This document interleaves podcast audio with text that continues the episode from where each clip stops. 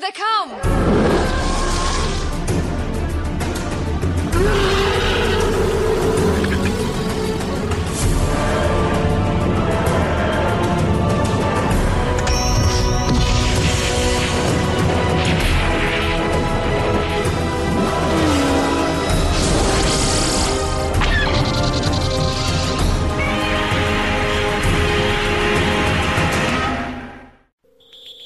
Hello, and welcome to episode 186 of Effectively Speaking, the podcast that takes a look at some of the special effects sequences of film and television, be they classic, average, or duff. I'm your host, Eric Moore, and today I'm joined by Kit Cox to look at both the physical and special effects of the first Highlander film. Please note there's a bit of a sound glitch in this one. Um, I wasn't aware of it until I played it back, but I appeared on Kit's audio track as well as mine, uh, resulting in a bit of echo. I've done what I can to remove it, but it does pop up from time to time. Um, hope it's not too distracting. Give a big hand, he's British! Well, the first time you were on the show, we discussed like an 80s fantasy film we first saw at the Maidstone Cinema, and blow me down, here we are again. We are. Except there was there was yeah, there was songs in both of them as well. We're basically musical theatre, you two. Yeah, Yeah. I hadn't thought about that connection either. Yeah, yeah, yeah. Very good point as well. Yeah. So, I mean, this is your choice, isn't it? And It um, is. you chose it, and then I thought, hang on a minute. Yeah, yeah, yeah, yeah. Back then, in the 80s, 90s, you were a big Highlander fan. In fact, you named your dog. Not only did, did not? only did I name my dog Connor, but I named my son Connor. Of course, yes, yeah.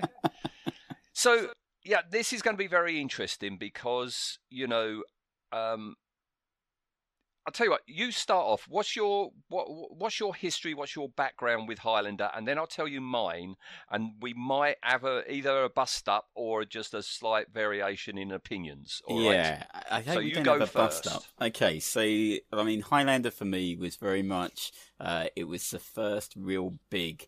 Um, it was the first real big show, which felt like a show for me as a as a an adult, as a teenager, as someone that really was allowed to go to the cinema and choose what I wanted to watch. Um, it had sort of like obviously the Queen soundtrack. I was a massive Queen fan, um, and uh, and I I'm a role player, so like was back then, am still today. So a sword and sorcery thing, um, going through the eras, uh, not just was good for me, but united my friends as something to go and watch as well. Um, and I'm a massive so like S- Scotlandophile, I guess. So Is like that a I, word? I don't know. It is now. Yeah, all, all words are made up. yeah, you can be an Anglophile. So what's a, what's a Cale- Caledoniaphile? I suppose. I suppose. Um, but um, yeah. So I go to Scotland a lot. Um, I really enjoy being up there. Um, I wouldn't want to live there. That's what a lot of people say. Even the people who, who live there say That's that. it. But I, I, I do enjoy visiting and spend a, a hell of a lot of time up there. Um, so everything about it just rang true for me. Um, and I think it was the 80s for me was all about films you could quote. So Ghostbusters, um, Labyrinth, um, and Highlander were all incredibly quotable films. Um, and, uh, yeah, so fa- a fantasy film that felt more my liking, very 80s, very quotable, and uh, yeah, just tied my friends together as something we could really enjoy. So that yeah, that's what got me into it. And then and then I became a super freak um, and uh, visited locations, um, uh, filming locations, uh, met cast and crew, um, uh, hung out in places, um, did a, a a live action game where I actually walked around the streets for several months with a with a foam sword inside a long coat. And uh, the game was called Killer, but we used swords rather than guns. Um, and uh, yeah, so it became a huge part of my life. And yeah, I named named my dog after uh, Connor MacLeod, and then years later, um, also named my son Connor.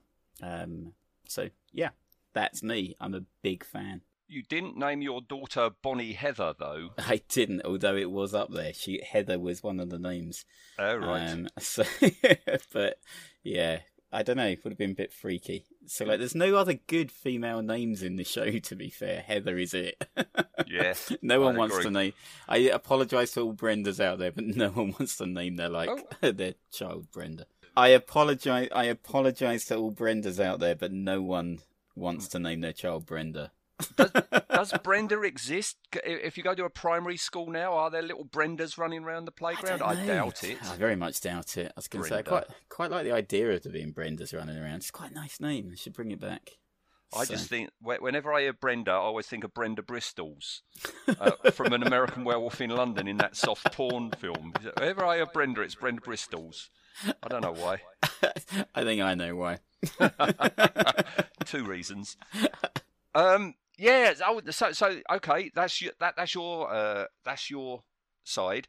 Um, I always like uh, y- y- you know talking to you when we talk about films from back then because back then, 1986, you would have seen it at the Maidstone Cinema, as I say. Oh yeah, yeah, that's so, exactly right. so that first time you ever saw it, there was a one in three chance that I was the projectionist that was showing it to you, because there was still three of us there. And I remember the screen it was in because it's back in that time. If you tell me any film, I'll tell you the year and what screen we showed it in, and it was in screen three. You know, the little one. Wow. Really? Was it in Screen Three? It I- was in I- screen three because it wasn't a big film on its release. You know, it's only video that made Highlander such a big thing. And yeah, and, and I know it was in screen three because I used to go in and stand at the back and uh, and watch certain scenes um, because I really really enjoyed the film. I I, I, I thought it was fabulous, and I I think it was one of the very first uh, ex rental videos I bought when I used to go up to London to Berwick Street, get one of the big box X rentals, and I used to play it to death. Highlander. So we so we, we can we can talk about this because this is uh, something really interesting about you and I and Highlander. Um, both of us, and I, I don't know why this is stuck in my head, but both of us had an X rental copy of it, um, and um, I wore my copy out. Um, and you used to have laser discs, um, did. and you had the laser disc of Highlander, um, and um, you always promised to play it to me, and we never did. Um, I do and you, you used to tell you used to tell me because at the time without DVDs there was no director's commentary and stuff like that. So you would tell me all these tantalizing facts that I didn't know um, about it, such as um, the car park wasn't Madison Square Gardens, but was actually uh, a multi-story car park in London that In they London. had to that they had to throw tarpaulins down the outside of because it was above ground to make it look like it was subterranean. Yeah. So, and I only learnt that fact from you and your laser disc, which you never showed me. No, I do apologise. I'll, I'll try and find one Not- on eBay and I can send you I'm- the laser disc. Yeah, not that I'm bitter after almost Oh, oh. 40 years. I, I've, I've since found out that uh, not only did they, um, you know, film the the Carbeck thing in London, but um, when you know Russell Mulcahy saw the graffiti on the walls, which was done by a Brit, he went, "This is crap." They actually had to fly out American graffiti artists to make authentic graffiti because the English ones were just so rubbish. That's brilliant, absolutely brilliant. Because all the all the English graffiti would have just been someone scrawling on a wall, um, uh, AKA B or something like that, So, like, or Wazza was here. Kilroy Um, was here. Yeah, really lame stuff. But but but but all this is leading up to it, it is that since those laser disc days, I've I've never owned Highlander on DVD. So this was an opportunity to buy it on Blu-ray and sit down and watch it on Blu-ray. And I don't know what's happened in all those years, but I found it quite a slog to get through now. I know this is heresy to you, and this is where we have our, our Barney stroke difference of opinion, but all the flashback bits, anything with the Kurgan, really, really good. All the modern day stuff, the detective bits, the bits with Brenda Bristol's, I just, I, I just found it really quite dull and tedious. No, I know that's yeah. This is this is really this is. You, I mean, you've triggered me, man. You've triggered me. the I I think when it comes down to it, it's it's one of the it's it's of its time. It's not a Mm. film. Um, and I always say this to people when I when I show it to them for the first time if they if they've never seen it um, and say oh you've got to watch it. And then I will preface it by saying it's not a film. It's a very very drawn out pop video. Um, and uh, it's it's yeah it has got some really sloggy bits in it. Um, but there's some as you said, the flashback scenes, the, the cuts between certain bits, between where we're looking in the modern day to the flashbacks, are wonderful. Um, And I think they still hold up today. And I think that the the modern day modern day New York was shown very much as a kind of a dark place where you didn't want to walk the streets at night. Very much all eighties films, it was uh, like Warriors and things like that they just made you not want to go there. You just assumed that everywhere you went, so like unless so like there was someone death wish about to jump out with a sock full of dimes to uh, take on the muggers for you, that you weren't going to make it outside, um, or you're going to get run over by a taxi. Um, and uh, New York was seen as very dull. So those slogs and very dull almost the end of things type of New York that they portrayed, then jumping back to very rich, very interesting, like um, little scenes because they didn't really connect together. Um, so little scenes um, of the past um, from the the the duel um, uh, with the flintlock pistols um, and uh, not with the flintlock pistols. So obviously that's how it ends. But that that duel on the common and all the the Nazi bit. Um, they they raise you up so you get that feeling of nostalgia that Connor MacLeod is feeling from going back. So although I I agree it's a bit of a slog and it's it's not much of a film. If they had just done the New York bits, you'd go, yeah, this is not a good film. No, no, Um, cause, no, because I'm just sitting there thinking, can we flash back now, please? I want to see another flashback. well, know? this is it. Yeah, yeah. It's all about the flashbacks. It's not about. It's not about New York. New York is. It's the end of it. It's um. You're left with. You're left with four people um to have the fight um and and that's it and they're they've been called to sort of like this the gathering for the that final fight scene um and you've just got these these four guys um that have shown up in New York and two of them are friends. One of them doesn't seem to know anyone, um, and the other and the other one's like everyone knows because he's the bad guy. Um, and it, it's yeah, it, it's it's very very drawn out, and it's very funny that the detectives that have only just suddenly noticed this one time. No one ever goes back and says, "Do you know what? When we look back over history, there's been a hell of a lot of beheadings. To be fair." Um, so, but yeah, you, it, I I think you need that that dullness to make the that that joy of going back in history, the flashbacks, to be as great as they really are because they are. They're Yeah. beautiful. Kastagir is gone. Only you and I remain.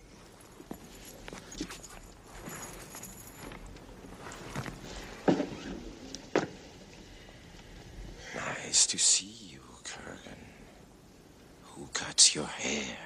I am in disguise. This way, no one will recognize me. I do. What do you want? Your head. and the prize. Watch. Happy Halloween, ladies.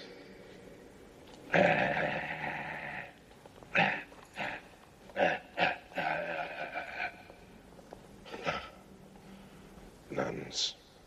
No sense of humor. Yeah, I think you've invented the strap line for the next time it's like, you know, comes out in an 8K or whatever's next coming down the line, which is Highlander. It's all about the flashbacks. it's all about the flashbacks. I thought you were going to say the strapline was going to be. It's not a movie. It's just a really long pop video. well, that and all. Yeah, yeah. I mean, yeah, you're absolutely 100% right. I mean, Russell Mulcahy here, he's like so many directors. They're fresh out the gate. You know, they've got lots of original ideas. They want to make a name for themselves. And, and he certainly did. So did, you know, Ridley Scott, John McTiernan, you know. But then it's always saddening to see as they get further into their career, they all go a bit complacent. They've got nothing more to prove. They've got a name you know, and they just don't become as interesting. I mean, Russell Mulcahy here, he's got some terrific ideas. As you see, as you say, these uh, segues from one time period to another, they're very interesting. Well done. Still, looking at them now, they're done very, very well. Incredibly well. I, as I said, I still think they hold up. Um, and although it it falls into that category now of when you look back at old movies and realise that um, that what you're actually looking at is um, is the first kind of the first time that some of these things were done, um, and uh, like going into the fish tank and then like a, emerging out through a Scottish lock, um, watching a, a, fight scene, so like um, uh, Madison Square Gardens, um, and then kind of going into a fight scene in the Highlands of Scotland. Um, the there's some there's some wonderful they're they're seamless, um, and I think today people really struggle to make that work because they want to throw in some VFX in there to like go, oh, we're going to do a swirly whirly solar effect, so you know you're going back in time. Whereas this actually allowed the viewer to have a bit of common sense of their own and go, oh, okay, I realise that we're in a different time now. Yeah, yeah. And I've said before on this show, you know, I've got so much more respect for films made back then before CGI, whereas now you can do any flashy wipe from one time period to another or whatever. But back then it was practical, you had to do it. And I mean, a very good example at the beginning of the film is that crowd scene at the wrestling match where, oh, Russell, we wanted this uh, widescreen panning, zooming, you know, floating scene across the crowd and end at Connor sat there. But they couldn't do that. They had a wide angle lens, and you can't get in close on a wide angle lens. So that camera flash, as we get near to him, is actually a physical cut to a different type of lens to get you in closer, you know. And once you know it's there, you're waiting for the camera flash, and it's like, yeah, we've switched camera lenses now. But that now you could do that easy. Yeah, yeah. And now I, I, I could be wrong, but I think that was the first use of the wire camera as well. I, am pretty sure that like that using a, a, camera which was on wires and zooming it around because that feels like a drone shot. I don't mean nowadays that would be a drone shot. It um, does, but, doesn't it? But back then that that was just a that was just a wire camera. As far as I was aware, that was um, set up so that the camera would drift around uh, on a track, so they knew exactly where it was going and where to like what it would be showing. Um, and I think it then got used in music videos all over the place. I mean, U2, I think, used it to death. Yeah, yeah. Another example, I mean, this is a special effects show, but we also talk about practical effects, and and one that I love, and it's like good grief, is the the the sword fight in that car park the sparks coming off the swords That's is because really they've, they've attached to car batteries. yeah, with a cable going up their trouser legs. Yeah. You know, oh, would the, you the, be allowed to do that now? The health and safety nightmare of two men running through what is definitely a wet car park because um, they run through puddles um, to get that light effect, and they have got half the time. So, like, yeah, as you said, electrical cables run up their trouser legs so that when their swords hit, they spark. Um, and that's from car batteries. Um, and yeah, you, no, you wouldn't be able to do it today. So like, um, there, would, there would be a hundred percent a health and safety uh, issue. This should have been a health and safety issue then. yeah, maybe maybe someone was paid off. I don't know. And we get our first special effect when Fasil is beheaded, and his body starts to lift up, and we get this like hand painted energy tendrils coming round him, don't we? The the an- the animation effects um, is because obviously for my main job I'm an illustrator and cartoonist, um, and the the animation effects from back then um, were were wonderful um, be, because when you look at them now they look a bit chunky, um, but at the time that was that that swirling effect was was proper magical. Um, and as you said, it it was animation. It wasn't, it, yeah, wasn't computer driven. It was all hand drawn. Hand drawn. It reminds me very much of the, the, the energy effects you get in Forbidden Planet back in the fifties, and also Oh, in yeah, the yeah. Raiders Lost Ark, where uh, where you know things are just about to start kicking off, and you've got the zip, zip, zip, and you've got the the, the Oh, energy it's things beautiful. yes. And I, one of my favourite moments uh, in Highlander is that pan up to the ceiling of the car park, and we're on the surface of the water at good old uh, Eilean Donan Castle. Yeah, yeah, yeah. Which you have been to. I've been there. Um, You must yeah. have been there. I've, of course, I've been there multiple times. But so, like, um, you went there first. I went there in the eighties. Yeah, yeah, yeah. You, you definitely beat me to it. It, it Um, was an amazing place. It's it's exactly as you see on film. Quite rightly, the Scottish go, no, this is an important location. We're not going to build a housing estate around it. You know, I mean, if you if you go to Scotland, there are lots of locations like that. I mean, it's it's um, there are more there are more so like ruined castles in the middle of locks than there are than there are housing estates. In fairness, um, but it's it's yeah, what you see is what you get. I mean, I think all they were allowed to put up was flags and banners to make it look like it was lived in. Um, and uh, yeah, but you go there today and it's still exactly the same. You Yeah. can stand in the same locations. I, Um, I, I can remember, um, you know, there was a, a- a- I don't know if it was there when you went there, but there was a, a thing about the filming of, of, of yeah, it's, it's it, it was. I mean, I didn't go long after you, to be fair. Um, and uh, yeah, I think I went to go and see that. Um, because yeah, there's a, there was a nice little kind of little museumy bit with a few behind the scenes photos and yeah. so like. And of course, they, they built the village on the car park, didn't they? Yes. you know, which I think is brilliant. I, I've got an abiding memory uh, of being there, and uh, um, this this coach party, Shearing's coach party, came along. We have to mention to anyone who's listening who's outside the UK, if you don't have Shearing's, that's like a pensioners' holiday coach company, isn't it? And this Shearing's coach uh, company came along. All these old biddies got out. They took a couple of photos. There was like a little visitor centre. They bought a postcard, got in, and went. They didn't go to the castle at all. They just came along, took a photo, got back on, and went away. It was like something from Monty Python. but that but that was hundred percent that was that was how um so like the shearings used to work so like there was there wasn't enough time to see anything you had to Yeah. um Off the bus, ten minutes, yeah back on the yeah, bus. yeah everybody had like their uh, a cup of tea and a shortbread um and then so like uh, all back on the bus again yeah. um but uh That's the Yeah. way it was. Because I remember we, shortly on that holiday, we went. It, we were on a holiday. We went right down the Great Glen. So we started up at Inverness and went down past Loch Ness all the way down. Got to uh, the end uh, by Fort William, and then we went to the Isle of Skye. And uh, we were staying in a bed and breakfast. And I said to the guy, you know, uh, about that moment, and he said, "Yeah, we get them here. We call them See, Skye, and Die."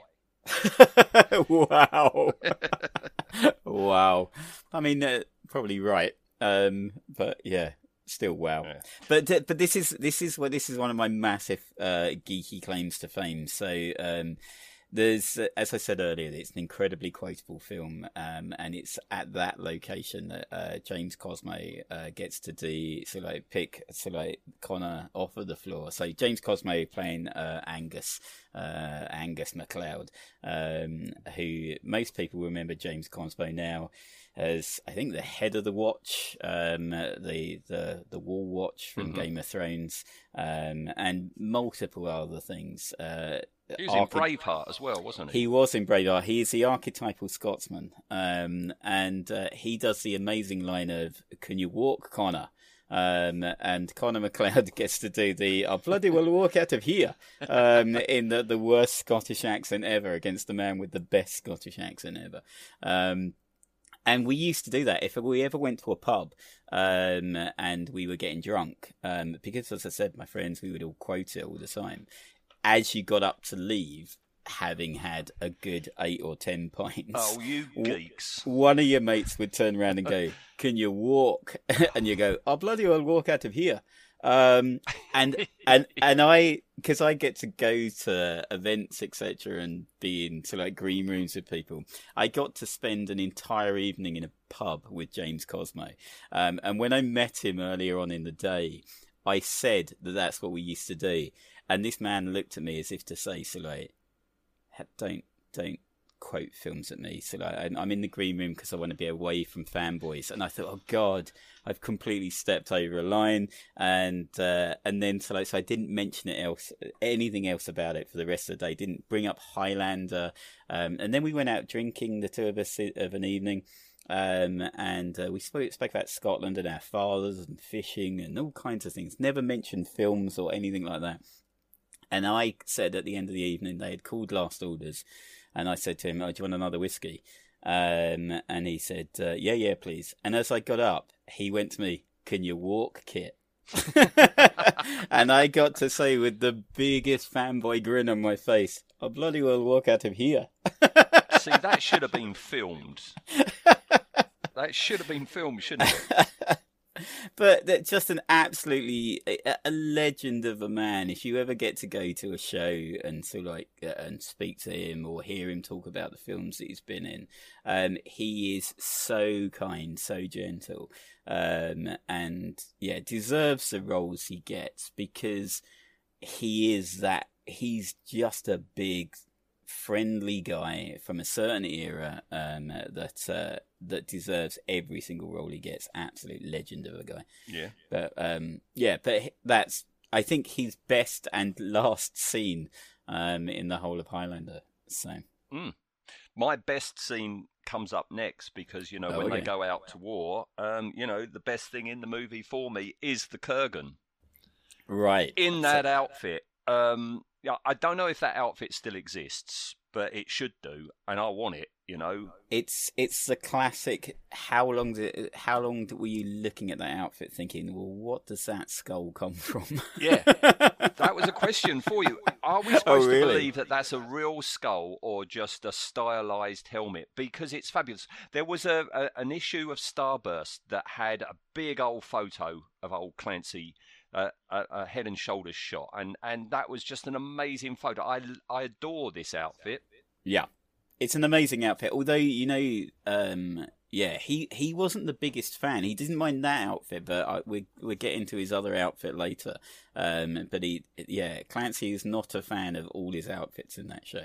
Um, but I have read the book. There is a novelization of the book uh, uh, of the film, but unlike most novelizations of films, um, Highlander has a a really really good backstory, and there's a lot of Kurgan stuff in there which is not in the films. Um, uh-huh. Purely because they paint him up to. I mean, he kills his father when he's a child um, by dropping a hot stone from the fire into the back of his dad's snoring mouth. Um, um, but as far as I'm aware, the helmet that he wears is the helmet of a cave bear.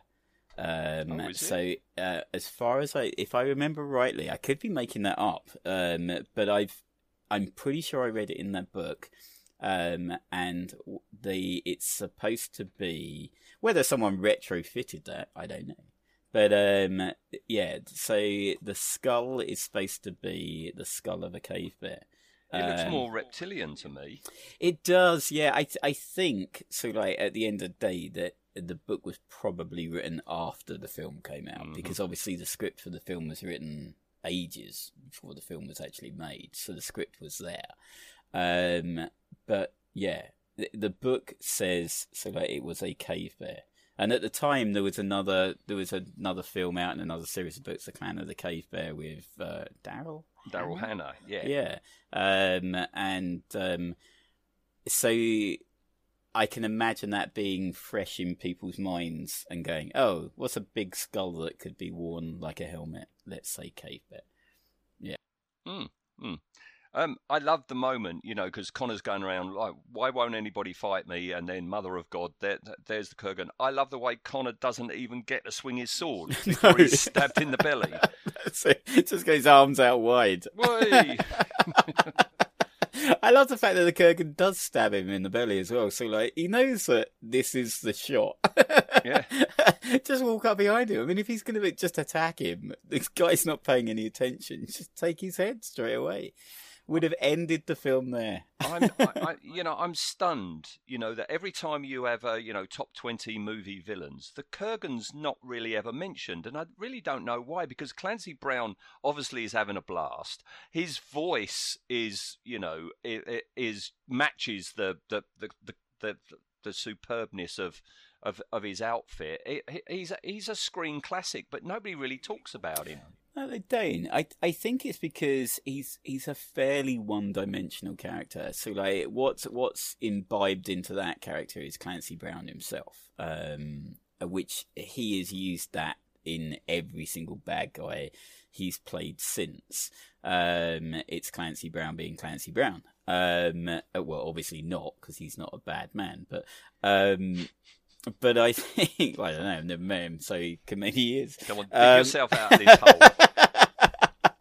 and uh, but he um yeah he's actually quite a one trick pony and it's only i i love the outfit um f- with the the the big plumed helmet um and so like the size of the guy compared to everybody else but when he turns up in new york um and it's the only the, the only other time we ever see like the kurgan um he's basically just a, a metalhead. Um, Yes. He wears um, he wears a t-shirt, so like he's got long hair until he shaves it, um, and uh, because he's in disguise, um, and uh, he has the the obviously the the safety pins going around his neck um, from where um, Ramirez always al- almost took his head. So yeah, Well, talking about Ramirez, my second favourite thing in the film is Ramirez.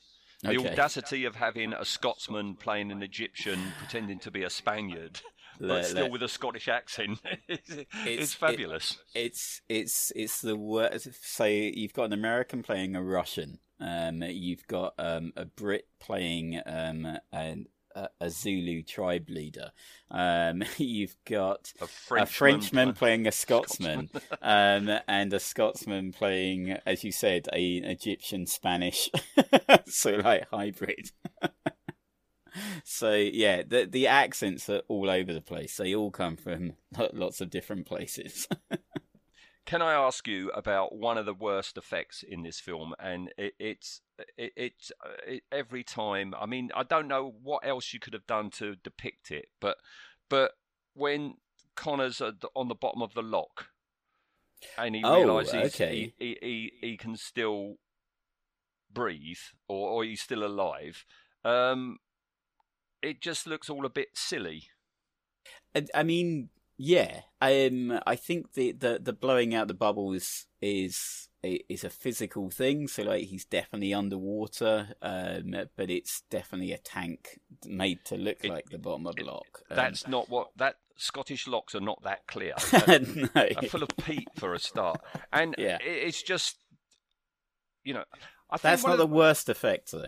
No, I was going to no, say yeah. no. There are But- there are some really terrible ones later on. Yeah, So, but yeah. I, I, I think for me with, with Highlander back then, yeah, yeah, I, I really enjoyed it. But we've what we've seen so much since, you know, so much more has come down. And a film that was out, I don't around about the same time, a little bit later. This scene with um, Connor on, on the bottom of the uh, unconvincing lake reminds me so much of Val Kilmer in Top Secret when when, when they're at the bottom of the lake and then you know you have that silly bar fight underwater and everything. yeah. you know. Yeah, I, I mean the the thing was if you, it, was trying to put people into different things, wasn't it? It was trying to make people uh, all films at the time. It was trying to be clever and underwater photography. James Bond had it all the time. There was a a, a good a good few zombie movies um, that um, had fights. I mean, there's a zombie movie where a guy, a zombie fights a shark at the bottom of the sea, um, and it's literally just a guy in a tank with sort of like a bit of a sandy bottom. Um, and What the uh, tank yeah. or the man? the man eventually he, he fell over a few times. It was a real shark. Um, but I think going back to the era, it's we so often go back now and look at special effects and go, uh, these special effects are rubbish, but they were they were the best that could be done At um, at the time. time. Mm. Um, and I think that that that seeing um, Connor MacLeod being submersed in the water, but then also doing the bubbles thing um, was was great. Um, and it it's I would say for me is probably my second favorite underwater oh, film. really? Yeah, my first favorite underwater film is got to be Dragon Slayer. Um, and if anyone knows that scene in Dragon Slayer, so like uh, you have my my joyous my joyous exuberance. Yeah, that scene got me through a lot. can, can we pop back to the Kurgan? We can, yes. I'll, I'll just make another point. When he arrives and bursts in on, on, on Bonnie, Heather, and Ramirez, and he's got that long, big black wig on, I can't help but think of Rik Mayall in Bad News. He had a wig exactly the same.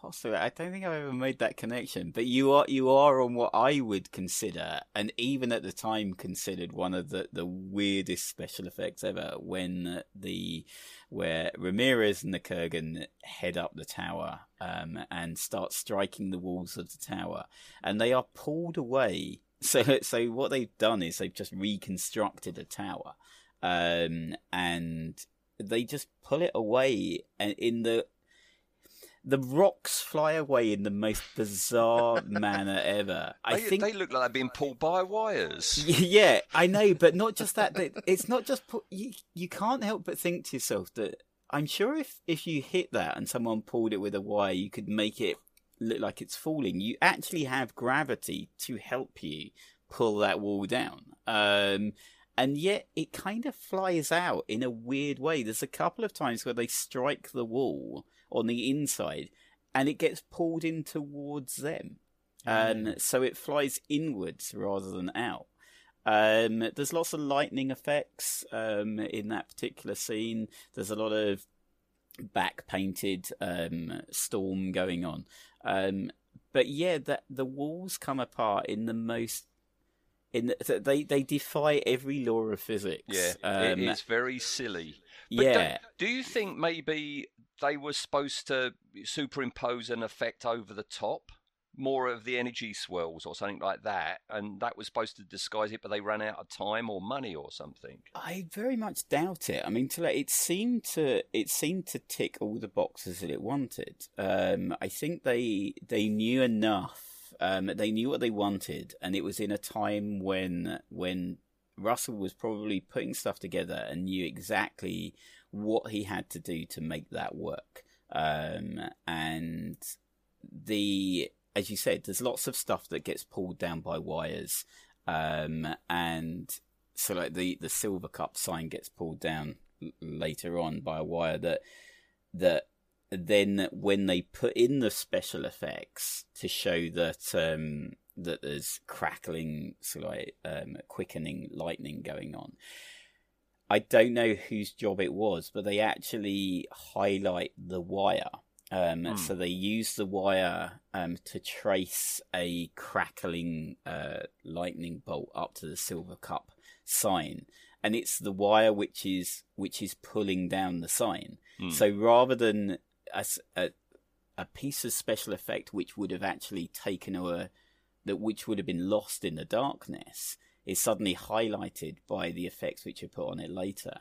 So I don't think that that the effects that they would have added later would have Would have helped it. would have helped. I was going to say, I think it it definitely seemed to be two different types of teams that were coming at it, and when they were filming it, they knew that they had to get most of the visual effects there on screen. So what you're seeing is actually happening. And I can only assume that once they pulled that tower down and they looked back at the rushes for that day, that they then turned around and said, "Yeah, there's bits of that that look weird, but we can, yeah, we just have to say that it, it's it's the quickening was blowing it apart, not their sword cuts, um, Yeah. because it just looks wrong." It looks wrong, but also, I mean, this whole sequence, this effect sequence, there's there's an oddness to it because when you see the two of them just before Ramirez uh, dies, and, and the two of them are on that crumbled staircase, that the, the way it's shot, the way they're standing, it almost looks like it's puppet work. Yes. But then a couple of shots later, you can see them clearly moving, and it's like that's not puppets. That's actually actors on that staircase set. I think this this is this is one of the things about um, physical effects versus special effects as well. A lot of the time, special effects show the brain what we actually think we should be seeing. So Mhm. therefore, they look really good on screen because that's how we assume it would actually look. But reality doesn't do that. Re- reality, um, a physical effect, works in a different way, and as you said, will sometimes look like a puppet um, because because that's a physical effect using a puppet. So when you see something not acting real, you get that uncanny valley effect. Um, and your brain says, well, that doesn't look real because they were clearly on safety wires to stop them falling and hurting themselves. Um, so they were probably moving in a way that wasn't realistic. Hmm. Um, and, uh, and so therefore when they got to that fight, to the, to the eye watching on, especially a modern day eye, which has become very accustomed to special effects being very, very polished. Um, it looks it looks uncanny valley, and our brain starts telling us it's not real. Yeah, it's fake. Um, it's yeah, it's fake, and so that's what we hit. That's what we see. Yeah. Um, and so even though it is two people fighting up a flight of stairs in the way two people would have to fight up a flight of stairs if they were trying to avoid all the cables that were going into them to keep them safe, that's how they're going to come across. So I don't think it necessarily is is bad. Um, I think it's good for the time, but yeah, it's so like there are there are a few moments where you go, okay, I don't Yeah. get why that happened.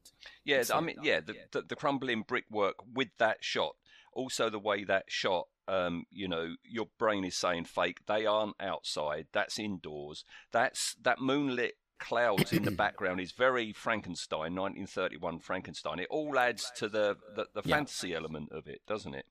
It really does. So like, and um, the yeah, d- d- and it does. It adds to the fantasy element, and um, and it, it it's very much if that was done in black and white.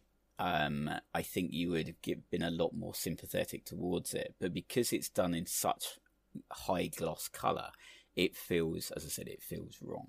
Yeah. Um, so, but yeah, it, it, I for me, I would say that the the tower scene, even at the time, it felt a bit sort of okay. But I I'm a Doctor Who fan from that era, so um, the sets wobbled, everything wobbled. So um, you you forgave it then. yeah, you but go along what- with it, don't you? Yeah, but watching it back now, oh, especially when you're going to talk about it cri- critically, you do go, "Oh yeah, there's so many things which were wrong with this." Mm. Um, yeah, but still nicely shot. Yeah, yeah. Yeah.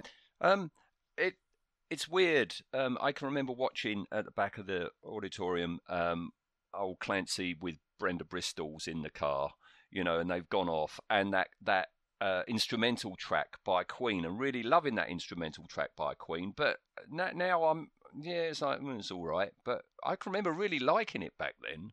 I guess I've just uh, you know tastes change somewhat as you get older.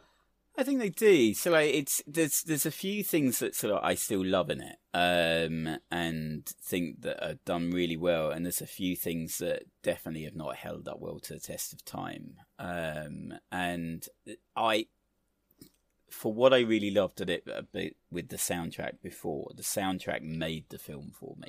Um, when when I was younger because it was Queen, um, and but now the soundtrack is too loud.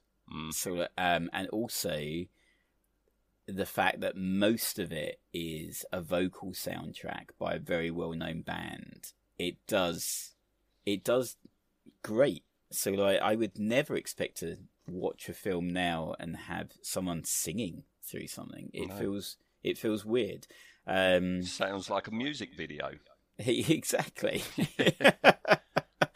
so, and but this is it. Whereas when we talked about Labyrinth, it, it does go into dance numbers. They had deliberately put Bowie in. There was going to be singing. Yeah, but it's a Um, musical fantasy labyrinth. Exactly. Um, whereas when when we go into Highlander, it's not a mu- it's not it's not a musical fantasy. It's n- that's not what it is. So watching it back now, I do often think, uh, it could it could do with less Queen. Um, Would you say that for shame. Flash Gordon as well, though? Um,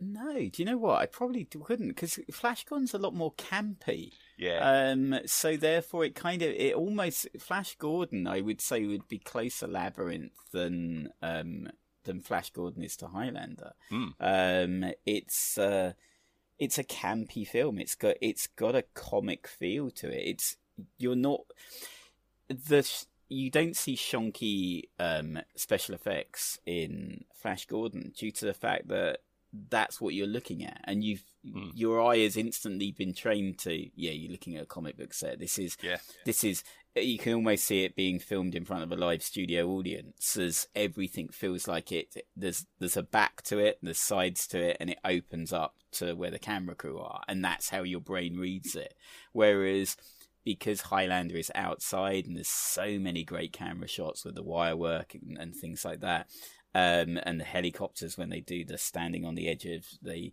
the scenery um, that you expect it to have depth. Um, and so therefore it's based in reality and we don't have a musical soundtrack playing to our lives. So again, it falls into that. This is too much.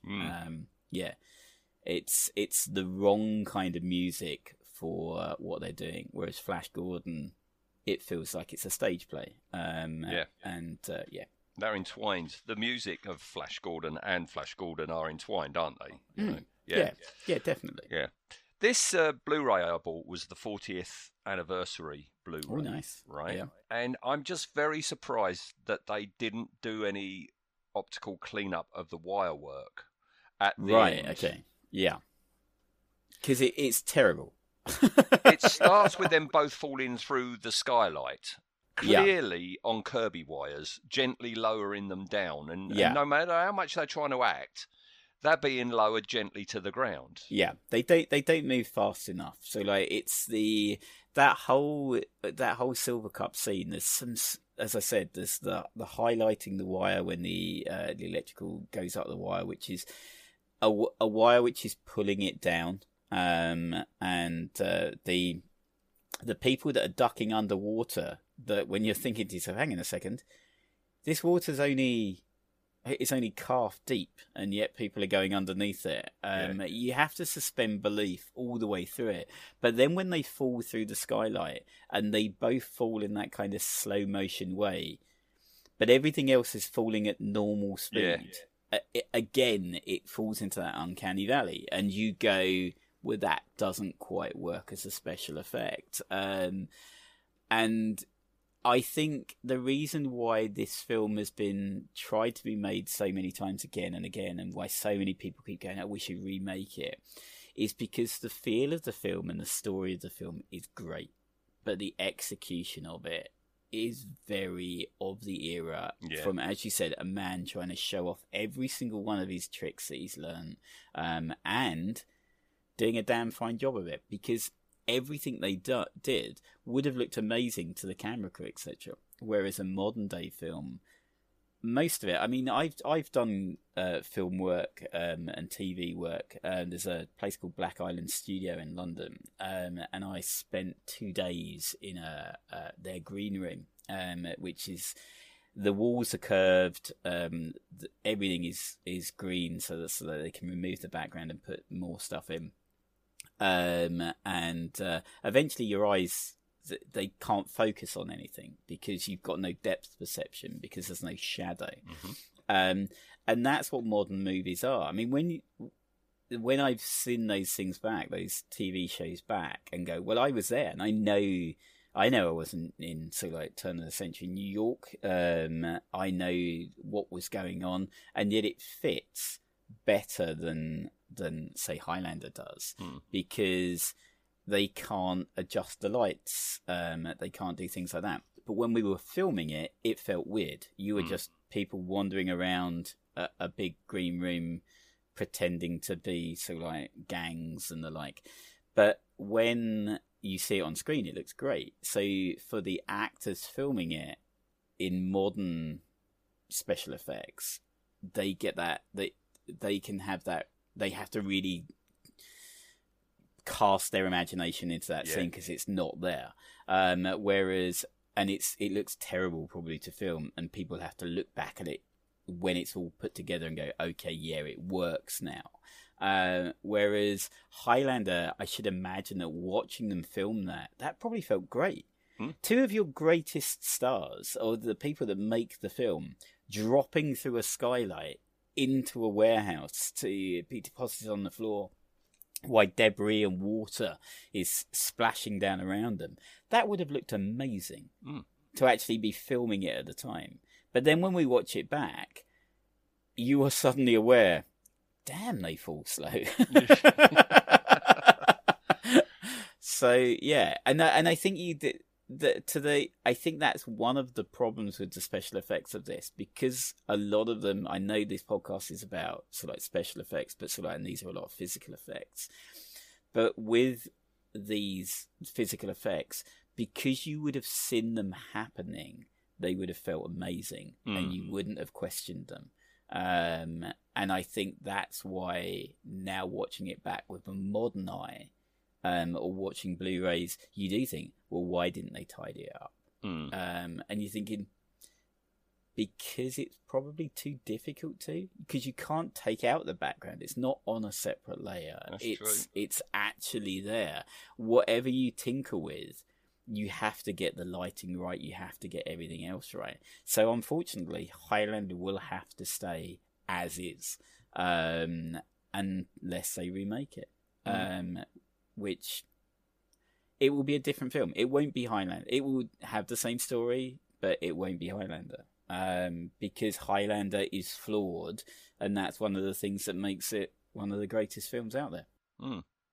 Can we talk about the animation uh, Yep. at at the end? Because I said earlier, you know, the the, the animation, the energy animation that happens, you know, um, that that that. What I don't understand is the energy animation was put on that to hide the wires. I can still see the wires. Yeah. I, saw them back in '86. I can still see them now. So what you were saying about you've got to change lighting and da da, but surely with CGI you could have just added a few more energy tendrils to cover up the wires this time. Yeah, maybe. So, like, is that? I mean, I've got a real problem with like things being touched up. Um, Oh, yeah. To, um, not that much of a problem. Um, but um, uh, things being touched up, so like historical things um being changed so that it looks good for a modern eye. Because if it looked good, if someone had touched it up, would we be having this conversation? No.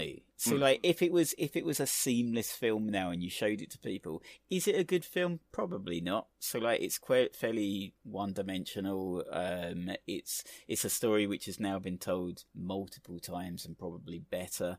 Um it's it, there's a lot there's a lot that makes this film great, but it's because it's of its era. It's very much an 80s film. Mm. Um, and so therefore that's where the love comes from it. Yeah. And I think if you tidied it up and made it too clean, what would then start shining through is hang on a second, why is this Scottish guy talking with a really bad French accent? Why is this guy that's amazing with a sword clearly can't see properly?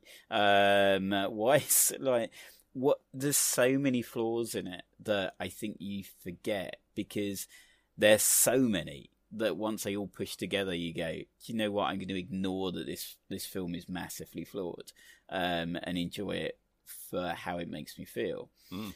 Um, I I think that taking those wires out would be a disservice to the film. As much as it might make it look good, I think it would then shine too much of a light on other bits, such yeah, as yeah, that's a very such as the the animation and the quickening at the end when giant mouths come forward and bite him and whatnot. Well, yeah, So, that- like, yeah, it's um, just all a bit weird. That's a very good point because yeah, again, hand animation demon faces, which again remind me of the monster of the id from Forbidden Planet. Um, but if you would, yeah, I think you're absolutely spot on there. If you was to update them and make them more scary or realistic, the part, the charm of those demon faces, as odd as they may be, fit into a film where you've got a Scotsman playing an Egyptian playing a Spaniard and you've got a Frenchman playing a Scotsman.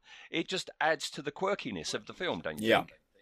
It does, yeah, and this this is what makes it. And so, like, this is, I think, eighties films will will always fit into a category of they're a little bit broken, um, and that's why they're loved. Um, would they? We weren't watching for a lot of films. We weren't watching the films because it was a good story or because it was well told. We were watching the films because Sean Connery was in it, or uh, because Arnold Schwarzenegger was in it, or Sylvester Stallone, um, or someone had done really quirky and gone, "Oh, David Bowie's going to be in another film." Can say, "Slay, can he act yet?" No, still can't act, but he's in it, um, and uh, and we're loving for it.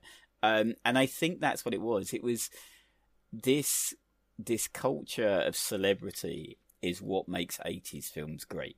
Um, there is a special effects, there is a love of the physical special effects that I- I will always enjoy more um, than I will enjoy uh, visual effects, um, ones which have been added later with CGI and the like. Still make for a good film, um, and I'm not dissing them. I, I just don't enjoy them. I don't walk away with a warm feeling about a very well visualized CGI monster um, as I do about a couple of guys stuffed in a rubber suit. Um, Hmm. I, I, and I think that's what makes Highlander. It's the whole film is basically a couple of guys stuffed in a rubber suit. Um, it's it's got joins, it's got zips where you shouldn't see zips. Um, it's got it's got bits that you shouldn't see. It's got quite clearly special effects which were added later um, by people that hadn't really been explained the film properly, um, and uh, all of those things show through. But they all go, they all come together into a perfect storm to make what is a very very enjoyable film. Um, and I think it's enjoyable because you can go, geez, did you see the wire on that? Or how slow are they falling? Or did those bricks blow inwards? Um, and you still forgive it. Yeah, that was very nicely put, Kit. You should write. You know.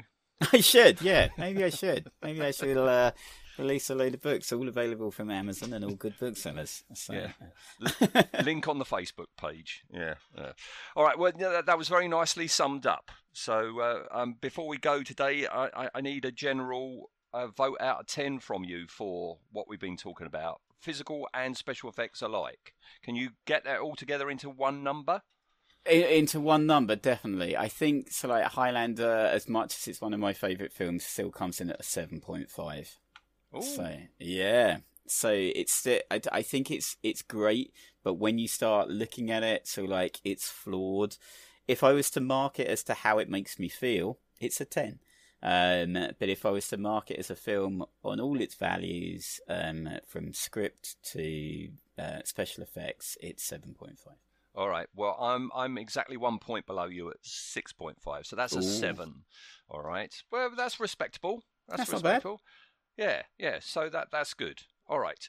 Okay. Well, I think we're just about done. So thanks for your time today, It's always a pleasure. and I'm off to eBay now to try and find a laser disc of, of it for you. All right. so, so I can come around and finally watch it. Yeah, and I'll put yeah yeah. Let's put that out on record. Yeah, that I I, I will attempt it, and yeah, and then you come round and we finally what forty years later. 40 years later, we'll watch the Laserdisc version. Um, it's not the actual film we want to watch, it's the, It's it's all- the commentary. extras. yeah, yeah. All right. Okay. Thanks, Kit. Thanks for It's your been a time. pleasure. Right. Cheers, Ed. Bye bye.